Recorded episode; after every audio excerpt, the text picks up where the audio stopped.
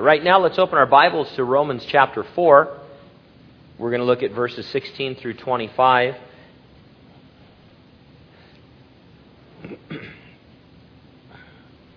Romans chapter 4, verses 16 through 25. If salvation were by works of righteousness, you could never be saved. First of all, you could never perfectly keep God's law in your behavior. Second of all, even if you could somehow perfectly keep God's law in your behavior, you could not keep it in your heart and in your mind. You may not kill someone or commit physical adultery, for example, but you certainly get angry with people, and you certainly have lusts. And so Jesus dealt with the uh, religious leaders of his day. In fact, he told the people uh, that their righteousness needed to exceed that of the scribes and Pharisees. And those guys were pretty darn righteous when it came right down to it. I mean, they, they were keeping the law and doing some crazy law keeping. I mean, we, we have an AeroGarden. It's a hydroponic garden. I love it. It's just fun. It's a Italian herb hydroponic garden, and we're growing all kinds of sweet basil, uh, you know, and and um, uh, then I have to dry the basil, which is really I do it in the microwave, but you have to be careful. I mean, you could let it hang for three or four years, but we want to use it, and so you know, do it in the microwave. You can only do it a few seconds at a time, otherwise it burns. And so, but you finally get this, and then you crush it and crumble it. Uh, and I, as I was doing that, every time I do that, I think about where Jesus talked about how the religious leaders they would tithe of their herbs uh, their mint and their cumin, he said, you know. And so, so I, I mean, I'm so, there's other reasons why I'm glad I'm a Christian, but I'm so glad I'm not a Jew, a righteous Jew, and thinking, okay, now that I've got my basil, you know, finally, uh, if I thought it took a long time to, to dry it and crush it, now I've got to count it. I've got to count all of it. And that could be tough because as you're counting it, you might make two out of one. You might crush it further, and then you have to start all over again so that you can get your 10% of your tithe going. And so the Lord said, Hey, these guys are righteous in the sense of keeping an outward standard of righteousness, but they're like whitewashed tombs because inside they're full of dead man's bones. No matter what you do outwardly, you can't deal with the problem of the heart. And uh, before you were ever even conceived or born, because of what Adam and Eve did in the Garden of Eden, God imputed sin to the entire human race. Are, you're guilty uh, by association before you're even born. You commit individual acts of sin, you inherit a sin nature, sin is imputed to you. Uh, it's a pretty crushing burden. The bottom line is you can't work your way to heaven. So, how do you get there? Verse 16. Therefore, it is of faith, that it might be according to grace so that the promise might be sure to all the seed, not only to those who are of the law, but to those who are of the faith of Abraham, who is the father of us all. now, God has determined to give eternal life as a free, undeserved gift to ungodly sinners who receive it by a simple act of faith. Since eternal life is God's promise, you can be sure of it. It doesn't depend upon you at all you can be sure you are saved because of the authority of God's Word. If you had to do anything to earn or achieve salvation, you could never be sure that you had done enough. And this is the condition of all the religious uh, people in the world. They're never quite sure uh, if they've done enough. Uh, and so God says, No, it's, by, it's my promise. I'm going to give it on to those who don't deserve it as a free gift. And so, therefore, I can be sure that I have it when I get saved because it was all God's promise to me, and God cannot lie. This sure promise of God, we're told, is available to all the seed, not only to those who are of the law, but also to those who are of the faith of Abraham. Now, those who are of the law in context, I believe, would be Jews, the nation of Israel, national Israel, who were given God's law. No matter that they had the law, they still were saved by believing the promise of God by grace through faith. This is what we've been talking about uh, for the last few weeks in Romans, and we'll see it again tonight. This promise of eternal life, it's available to anyone who, like Abraham, simply believes God. He's therefore the father of us all. He is, of course, the physical father of the Hebrews, but he is also the spiritual father of all, Jew and Gentile, all who believe in the promise of God by grace through faith. Now, Paul expands on this spiritual fatherhood of Abraham in verse 17. He says, As it is written, I have made you a father of many nations, in the presence of him whom he believed, God who gives life to the dead and calls those things which do not exist as though they did. This is a quote from Genesis 17, where he says, I have made you a father of many nations. Uh, this was a quote, uh, this is something God said to Abraham in Genesis 17. Built into the Old Testament was God's declaration that Abraham was father of many nations, not just the Jews. Now, the Jews would interpret this, if they interpreted it at all, to mean that if you wanted to be, you know, that Abraham was the father of the Jewish nation, if you wanted to know God, you could proselyte, you could uh, convert and become a Jew. But as we'll see, God had a totally different understanding when He made this promise. He says, Abraham, you're the father of many nations, and by that He's going to mean all those Jew and Gentile who would believe. God's plan to save men was never confined to the physical descendants of Abraham. It was for all men everywhere. what did Abraham believe? Well, he believed God, it says, who gives life to the dead and calls those things which do not exist as though they did. Uh, here's what that means, beginning in verse 18. Who, contrary to hope, in hope believed, so that he became the father of many nations, according to what was spoken, so shall your descendants be. Now, God's promise to Abraham uh, was that his descendants would be as numerous as the stars in the heavens or as the grains of sand on the earth takes on kind of a different meaning now that we've seen this creation clip, right? Uh, I mean, this is the scope of God's promise to Abraham. Uh, he said, Abraham, check out the stars, uh, and even with the naked eye, your descendants are going to be more numerous than the stars of the heavens.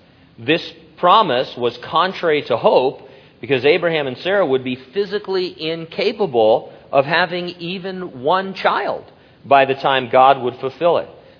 Still, Abraham believed God's promise. And so God made Abraham this promise, and he renewed this promise at a time when it was physically impossible for it to happen, to manifest itself. There was no way that Abraham and Sarah could have children.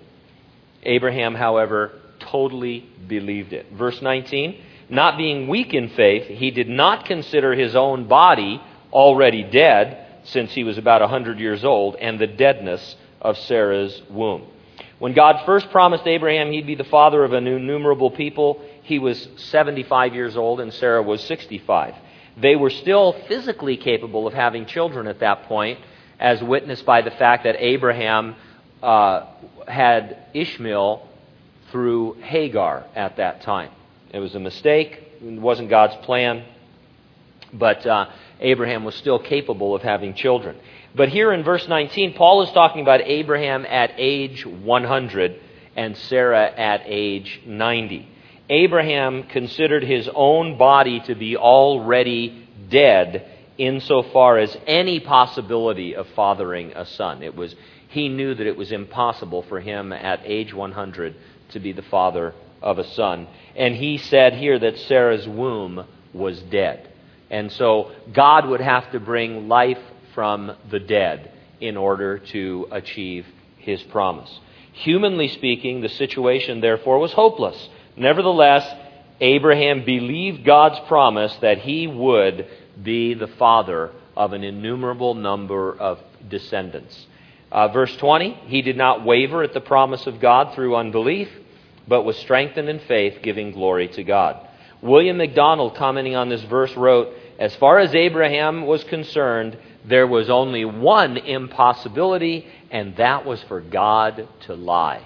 And so Abraham uh, heard from God, and he said, The only thing impossible here is that God cannot lie. And so if God is telling me I'm going to be the father of many nations, uh, regardless that my body is dead and Sarah's womb is dead, that's exactly what's going to happen. And the hopelessness of his condition actually encouraged his faith Have you ever been in a situation that, hey, this is it, it's hopeless? Sometimes it's actually, I, I don't want to wish this on myself or on, on any of you, uh, but it just happens sometimes that you find yourself in a hopeless situation. And there's, there's a certain release in that. There's a certain, I, I don't know what the proper word is right now, but there's almost a goodness to it because you think, then God is going to have to just be God. There's nothing I can do. There's, there's no effort. There's no energy. There's no direction. There's, there's absolutely nothing I can do in this situation except trust God, except believe God. Uh, and and uh, those are usually very difficult situations, very dark situations, uh, but they are wonderful in, the, in that aspect that God reveals himself as God in them. And so Abraham, having no idea how God would fulfill his promise, was strengthened in faith, giving glory to God. Verse 21 says, being fully convinced uh, that what he had promised, he was also able to perform. Abraham, as I said, had no idea how God would do this. He was simply convinced that whatever God had promised, he both could and would perform. Um, I, we didn't really plan this video tonight, but it's cool the way that it, it piggybacks on this because, uh, I mean, we can do the same thing. We, Abraham's just out looking at the stars, and, and, and God says, I did that. This is what I'm going to do for you. And Abraham looked up and he said, Wow, if you're powerful enough to create the stars that I can see, then I guess you can do anything that you're telling me that you're going to do for me. And now we have the Hubble telescope and we have you know all these calculations and I can turn my iPhone sideways and have a scientific cal- calculator and figure out how many stars there are 100 billion billion stars or whatever that guy said numbers that I can't even comprehend uh, and and and so you know, on a very simplistic level, God makes us a promise, and we think, okay, God who made these heavens so vast, so amazing, so uh, unbelievable in one sense, I guess he can keep his promise to me, whatever that might be. Uh, and so Abraham absolutely was convinced by creation and uh, by God's word that, okay, yeah, it's on. I'm going to be the father of many nations. I always, I always thought it would be funny to be Abraham in the sense that, you know, he traveled a lot, wandering around, he's going different places, and uh, his name's Abraham. God renamed him Abraham, which means the father of many nations. And so, can you imagine? Well, well here, here's the typical conversation. Hey, I'm Gene. What's your name? I'm Abraham. Oh, you're the father of many nations. How many kids do you have? None A few years later, after he's 100 years old, hey, how many kids do you have? One. You might think about legally changing your name. How about you go back to Abram? You know, he was Abram before he was Abraham. How about, you know, why don't we be a little bit realistic about this? But I think Abraham, Abraham's like, hey, I, I'm, I'm Father Abraham. He probably wrote the original Father Abraham. I'm Father Abraham. I'm going to have many sons. In fact, let's go outside right now. I want to show you something. I'm going to have more descendants than the stars in the sky. I mean, this is comical. You'd wonder what this guy'd been smoking, you know? But he believed God. He took God at his word. Now, does it take great, immense faith to take God at his word? Because this is what I start thinking. I think, man, Abraham must have been really like he was the first, you know, health and wealth guy. I mean, he must have just had tremendous faith, more faith than than anybody that ever had. But the truth is, it doesn't take a, a tremendous faith because, after all, He's God. He cannot lie and He's all powerful. If He promises He's going to do something, it's a sure thing He's going to do it. And so it isn't even a matter of great faith. It's just an assent. It's just a believing that since He's God, His word is true.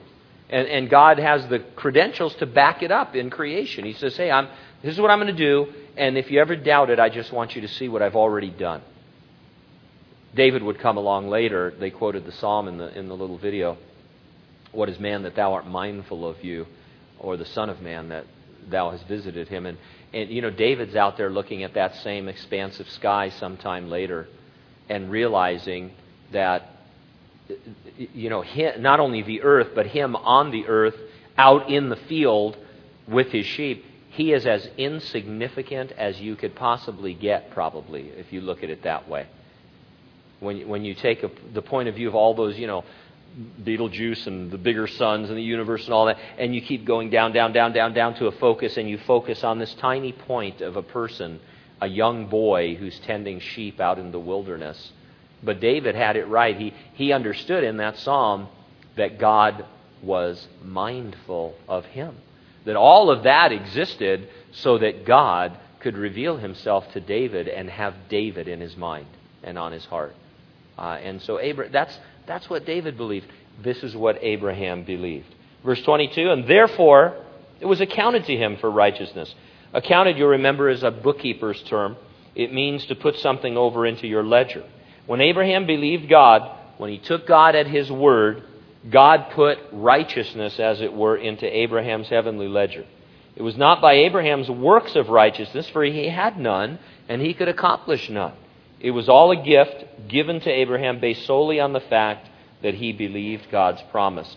Verse 23 Now it was not written for his sake alone that it was imputed to him. Having discussed the particulars of Abraham's belief, Paul again reminded his readers that Abraham's story is not just about him or even about his physical descendants. No, he is the father of all who believe God the way Abraham did.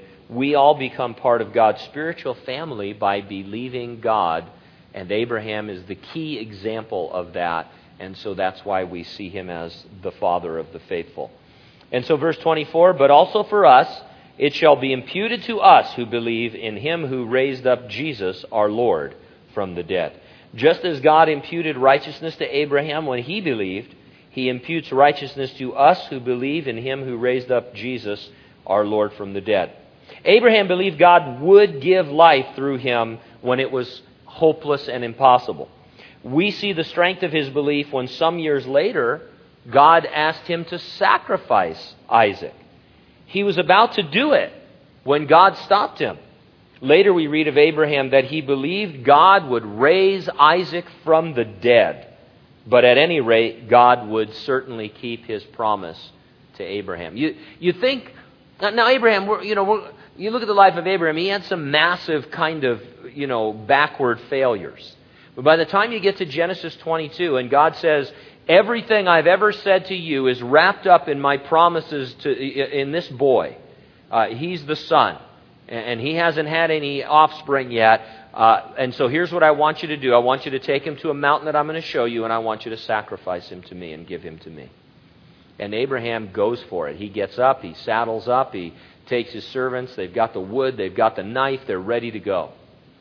And in the book of Hebrews, you find out that he's thinking, well, God promised me all this, and God cannot lie. And so, therefore, I guess after I kill Isaac, God will raise him from the dead. There's no other alternative as far as Abraham was concerned. Then the story, you know, the story goes on. Um, Isaac asks his dad, he says, Hey, uh, dad, because he knew his dad was kind of a crazy Jesus freak, you know, and he says, Hey, dad, uh, here's the wood, and we got everything we need for the sacrifice except the sacrifice. And so Abraham says, and it's really beautiful in the King James Bible, he says, God will provide himself a sacrifice. I wonder, how much did Abraham know? Did he know that he was giving a prophecy that one day down the centuries, God would provide Himself, Jesus Christ as God, the sacrifice for the sins of the world, on that same spot where Abraham was going to sacrifice Isaac. And so, you know, people, critics, skeptics, they come to the Bible and say, oh, look at this, you know, crazy stuff, the human sacrifice and all. But there's a backstory, there's a big story going on there. Because what God kept Abraham from doing he would do himself, and that is sacrifice his own son, his only begotten son, Jesus Christ, on the cross for our sins. He would not withhold his son from us. All that was pictured in Abraham. Jesus Christ, the Lamb of God, who takes away the sins of the world. Now, all we can say for sure is that Abraham believed the promise of God to give life to many through his son, Isaac, and that if Isaac were sacrificed, God, God would have to resurrect him to accomplish it. We believe God gave life to the dead by raising Jesus from the grave. We believe in an accomplished fact of history. I don't want to make a comparison, because in a sense we we believe the same thing that Abraham believed but from one point of view I think it might be easier to believe the accomplished fact of history that Jesus Christ died and was buried and rose from the dead than to believe that God was going to raise your son from the dead after you killed him. Uh, and so, uh, but, you know, uh, still, the, the crux of it is God is going to bring life from the dead. And that's, that's essentially what we believe. We believe in the resurrection of Jesus Christ. It says in verse 25, He was delivered up, Jesus, because of our offenses, and He was raised because of our justification. The ancient Greek word translated delivered, I can't pronounce it. Why don't I try anyway? Paradidomi. Um, hey, pretty good. Was used of casting people into prison or delivering them to justice. Here it speaks of the judicial act of God the Father delivering Jesus to the justice that required the payment of penalty for human sin. I don't need to go over this again. We saw it earlier in Romans. God cannot just overlook sin and remain God. Somebody has to pay the penalty for it, and that penalty is death. It says here Jesus was delivered up because of our offenses. This has two shades of meaning. One is that Jesus was delivered up, crucified because of our offenses. Someone needed to take our place as substitute because, as the word delivered indicates, sin requires a death. And secondly, Jesus was delivered up in order to put our offenses away from us. And so he had to be crucified to satisfy uh, the justice of God, uh, and in doing that, our offenses were put away. Uh, there, God holds nothing against us who believe in him. It says he was raised because of our justification. That means that by his resurrection of Jesus, God has declared that he is satisfied. Sin is atoned for, and he can therefore declare believing sinners justified. The fact that Jesus rose from the dead tells us the price has been paid, the work is finished, and men can be saved by believing in God's promise. By the way, the physical, bodily resurrection of Jesus Christ is an absolutely essential Christian doctrine. There is no justification if Jesus is not risen from the dead in a physical body. And so uh, we don't have a problem with this, but uh, many uh, modern or we would say liberal churches, uh, to them it doesn't matter if Jesus actually rose from the dead or not. They talk about the, these kind of weird spiritual allegories and stuff. But uh, it's, it's extremely important as far as an essential doctrine that Jesus rose bodily from the dead. Abraham is the illustration of what God desires to do for everyone. He stands ready and able to impute heaven's perfect righteousness over into your account if you simply believe Him. You must believe God's testimony that Jesus died for your offenses and that He rose from the dead for the purpose of saving you. One commentator, William Newell, says this as well. He says, God is eager to impute righteousness. I like that. In all this doctrinal uh, talk, never lose sight of the heart of God. His whole plan involving judicial satisfaction was born out of love. It wasn't just that God said, I have to be satisfied, uh, you know, judicially because I'm God. Uh, he created man for fellowship with him. He loves the human race and uh, anticipated our sin and came up with a plan born out of his heart to love us and have fellowship with us so that he could satisfy himself, his justice, and have fellowship with us uh, in time and for eternity. Amen? All right. Praise the Lord.